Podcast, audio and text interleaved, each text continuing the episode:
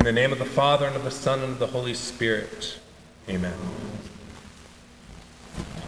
Blessed are you among women, and blessed is the fruit of your womb. But why is this granted to me, that the mother of my Lord should come to me? For indeed, as soon as the voice of your greeting sounded in my ears, the babe leaped in my womb for joy. Blessed is she who believed, for there will be a fulfillment of those things which were told her from the Lord. Dear brothers and sisters, in Christ, grace, mercy, and peace to you from God our Father and the Lord Jesus. Amen. During our Advent midweek services and for our Christmas Eve service, so for four weeks, we'll be considering the Song of Mary in three parts. Today we introduce it. We call Mary's song the Magnificat because it is the first word in Latin for my soul magnifies the Lord. Today we begin with an introduction that focuses on the power and efficacy of God's spoken word. Let us consider what happened to Mary that brought her to sing the beautiful hymn that she said. The angel Gabriel appeared, appeared to Mary to announce that she would give birth to the Savior of the world. The sight of an angel brings with it the reflected glory of God. This is not simply a dazzling sight, this would have been a terrifyingly beautiful sight. Consider the shepherds and their fear on the night when Jesus was born. They were sore afraid. But here we learn nothing of Mary's fright at the sight of the angel. Instead, we learn that it was the word he spoke that shook her up.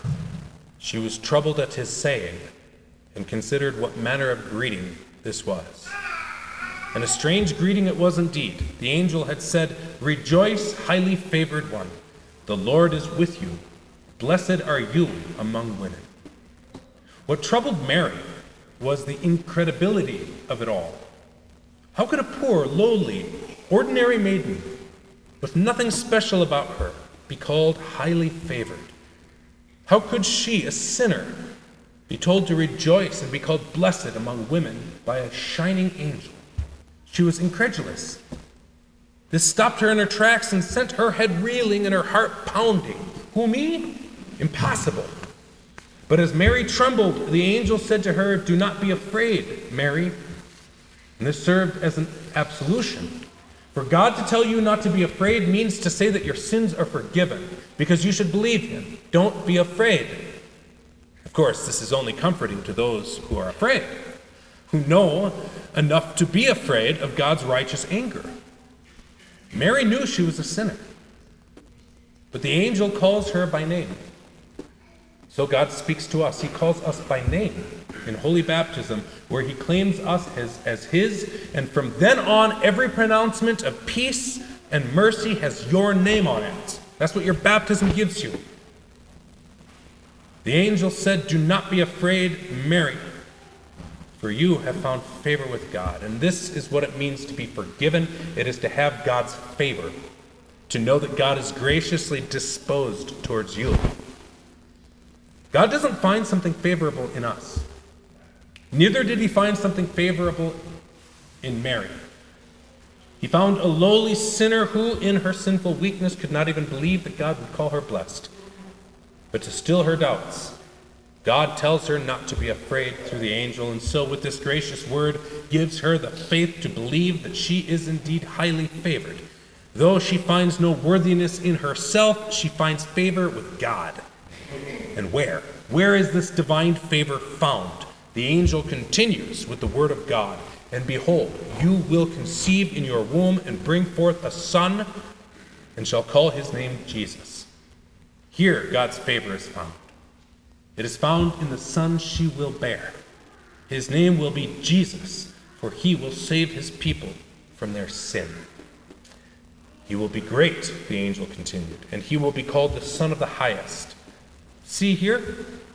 This means that this child is true God. And the Lord will give him the throne of his father David. See here? This means that this child is true man, of the royal line of David himself. And he will be great over the house of Jacob forever, and of his kingdom there will be no end. He is God. He has become man. He who fills Heaven comes to fill the earth by taking up dwelling in her womb to fulfill every promise ever made to the patriarchs, and by so doing, he who is both God and man will rule heaven and earth forever. So then Mary said to the angel, How can this be? Since I do not know a man. Now, this was not a question of doubt. She was not telling God that he cannot do it, like what we heard this morning, kids, when Zacharias did when John's birth was announced to him in the temple. Far from it. She was asking God how he does it. How does he accomplish so great a thing? And these are good questions to ask. This is what we encourage our children to ask. What does this mean? And so forth. How does God not need the agency of a man to make a baby? So the angel answered her question and said to her, The Holy Spirit will come upon you, and the power of the highest will overshadow you. God doesn't need man to accomplish what he will. Just as Joseph was not needed for the conception of Christ, so also your will and strength are not needed for you to come to faith. No, the Holy Spirit works without and despite your will and faith, or will and strength, by crushing your will and showing you to be without strength. He works through His Word alone, teaches you to trust. The Holy Spirit is called the Lord and giver of life, but in order for Him to give life to all of us, we must first see how He puts it into Mary's womb he speaks. And when the Holy Spirit comes through his word, look who he brings with him the power of the highest. The one whom the Holy Spirit placed in Mary's womb by speaking is the one whom he places in our hearts by speaking. The power of the highest. The one who once overshadowed Israel by filling the temple with smoke will now overshadow Mary by filling her womb with the flesh and blood of God. The same Holy Spirit who hovered over the deep in creation will now hover over the depth of Mary's womb so that he might fulfill in his promise in creating for us a second Adam. He said in the beginning, Let us make man in our image. And now he declares with this word to Mary that he has appointed and provided a Savior for man who by his disobedience had lost the image he was created in. And this same power of the highest, by which all things were made, and by which our Savior became one of us, also overshadows us through the word of the gospel. He is the Holy One of God Himself who takes on flesh and blood to die for our sin. Therefore, also that Holy One who is to be born will be called the Son of God. He will be called the Son of God. This requires words. Of course, he will be the Son of God. That's already established, but his works will make it known, and our words will confess it as true. The same word that brings Christ to us also works the faith to confess who he is. He will be called the Son of God. You will call him the Son of God, your Savior. Now, indeed, the angel continues, Elizabeth, your relative, has also conceived a son in her old age. And this is now the sixth month of her who is called barren. For with God nothing will be impossible. With these words, Mary was given leave by the angel to entrust herself to the care of her older cousin Elizabeth. And so, to all of this, Mary responded to the angel Behold, the maidservant of the Lord. Let it be to me according to your word. So, if your heart is barren, if your heart is empty, if it is not because of old age, but because of sin. And consider in this promise, in these words to Mary, that nothing will be impossible for God. who loves you. Now consider what Mary does. One moment she's troubled by the angel, and now she acknowledges it. Let it be. And not let it be like what the Beatles sing. Let it be, let it be, there will be an answer, let it be. No, the answer has already been given. She says, let it be, because she has already been told why she is highly favored. It is for Jesus' sake. She says, Let it be, because the word has worked faith in her heart to consent to God's plan, and she believes the promise about Jesus. So we say, Let it be, not as some daring casting ourselves on the fates like unbelievers who have no hope, but as those who know what God says, how He accomplishes it, and for whose sake He loves you and makes every promise. We say, Let it be to God's promises. Now, our let it be is not what makes it so. Our let it be is what acknowledges with faith what God has already done and made so. Then the angel departed. But Mary was left with this promise and hope. The presence of the Lord remained with her. Through these very words of the angel, the Holy Spirit conceived in her womb the incarnate Son of God, just as the angel had said. This is how the Holy Spirit works. Through the Word of God, the Holy Spirit accomplishes what God sets out to accomplish. When we say thing, say that there is nothing impossible with God, we're not simply talking about God's mysterious workings that are hidden from us. Nothing's impossible, but who knows how? No, we're talking more importantly about the specific promises that God makes when God speaks, regardless of how impossible it sounds or feels, he accomplishes what he says. Now, if it is impossible that the seemingly simple word of an angel can be so magnificently powerful as to cause the eternal Son of God to be conceived in Mary's womb, then it is just as possible for Christ to be with us today through the word of a preacher. And so it is also certainly possible for the word of a woman to cause a baby prophet to leap in Elizabeth's womb. And that's what happened. But it wasn't the presence of Mary with the Lord Jesus in her womb that made the unborn John the Baptist leap for joy. No more than it was the presence of the Holy Spirit that caused Mary to conceive. Rather, it was the Word he heard. For indeed, as soon as the voice of your greeting sounded in my ears, Elizabeth said, the babe leaped in my womb for joy. John heard the word. It was the word of Mary, yes, but she spoke the word of God. John would have been none the wiser that he lay at arm's length away from his Lord if his Aunt Mary had not spoken the word of the Lord. He was in darkness and this is how it works. The Holy Spirit works through the word we hear, even as we are surrounded by darkness and the muffled noises of whatever is going on outside, yet unborn, as it were. But through his word, he gives us rebirth, or in John's case, pre birth. He believed while he was yet unborn. God doesn't tell us where he is present without his word.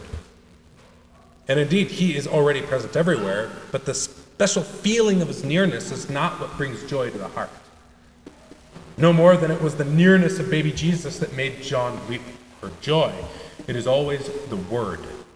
It is always the peculiar greeting of the Lord God through which His Spirit comes to us with grace and mercy. Mary's faith is not what caused the Holy Spirit to conceive Jesus in her womb, it was the Word of God. Likewise, it is not your faith that makes the promise of the gospel true. Rather, it is the word of God, which is true, that creates faith in your hearts to believe it. This is very important. Otherwise, we make God dependent on our faith rather than making faith dependent on God's word. Before Mary said, let it be done to me according to your word. She said, Behold, the maidservant of the Lord. Likewise, before we can give our assent to God's word. Before we can say, Amen, let it be done as God says, we must first become the maidservant of the Lord, so to speak. We must first be chosen as God's vessel and know that He intends to deal specifically with us. God chooses us as His vessel through the word He speaks. Only once we have heard the word by which we are called to faith by which we receive his favor and blessing are we able to express our faith as Mary did and say, Let it be done. First, know what you are.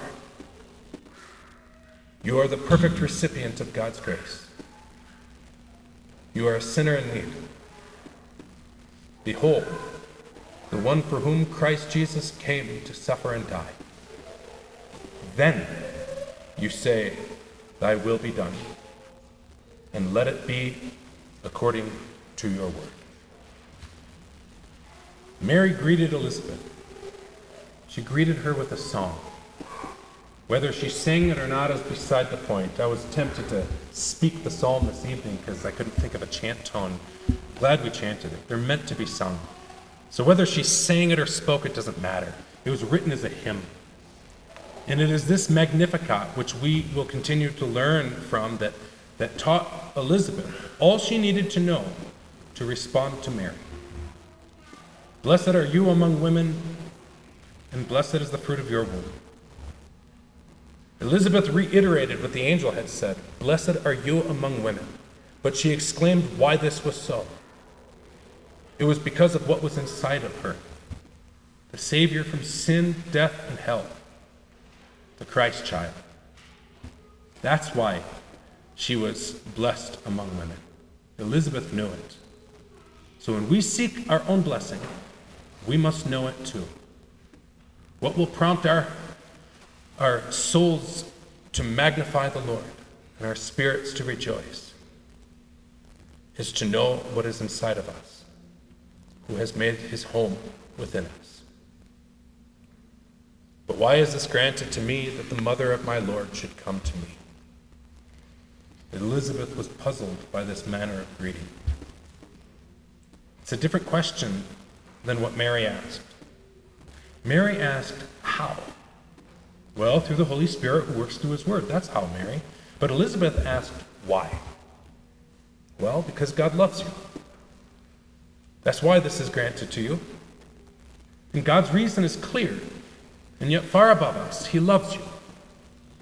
Just as God wanted John, who would one day point his finger to Jesus as the Lamb of God who takes away the sin of the world, to leap for joy in his mother's womb, so also God wants your heart to leap for joy as well. It was appointed for John to get his head chopped off for confessing, as you children are learning to confess. I don't know what's appointed for you but he will cause your heart to leap for joy because he is sure and faithful to his promises. And he directs your heart to where John points us all still to this day to the same Lamb of God who takes our sin away. Why does God grant this to you? Because he loves you. He wants you to believe his word. He wants to create eternal and divine life within you. He wants you to know that your sins are forgiven and that through the blood of Christ you have God's favor. You can't believe on your own, just like Mary couldn't and Elizabeth couldn't. But the Word of God is true. The Word of God became flesh for you. He lived for you. He died for you. He was raised for you. And He comes to you. He greets you with the peace that He earned for you. He calls you blessed and highly favored and seeks to make His home in you. He kindles His lamp within us through the power of his almighty word, so that we can rejoice with Mary and leap with John. It's such a wonderful manner of greeting as this. Blessed are you who believe, for there will be a fulfillment of those things which are told you from the Lord. Amen.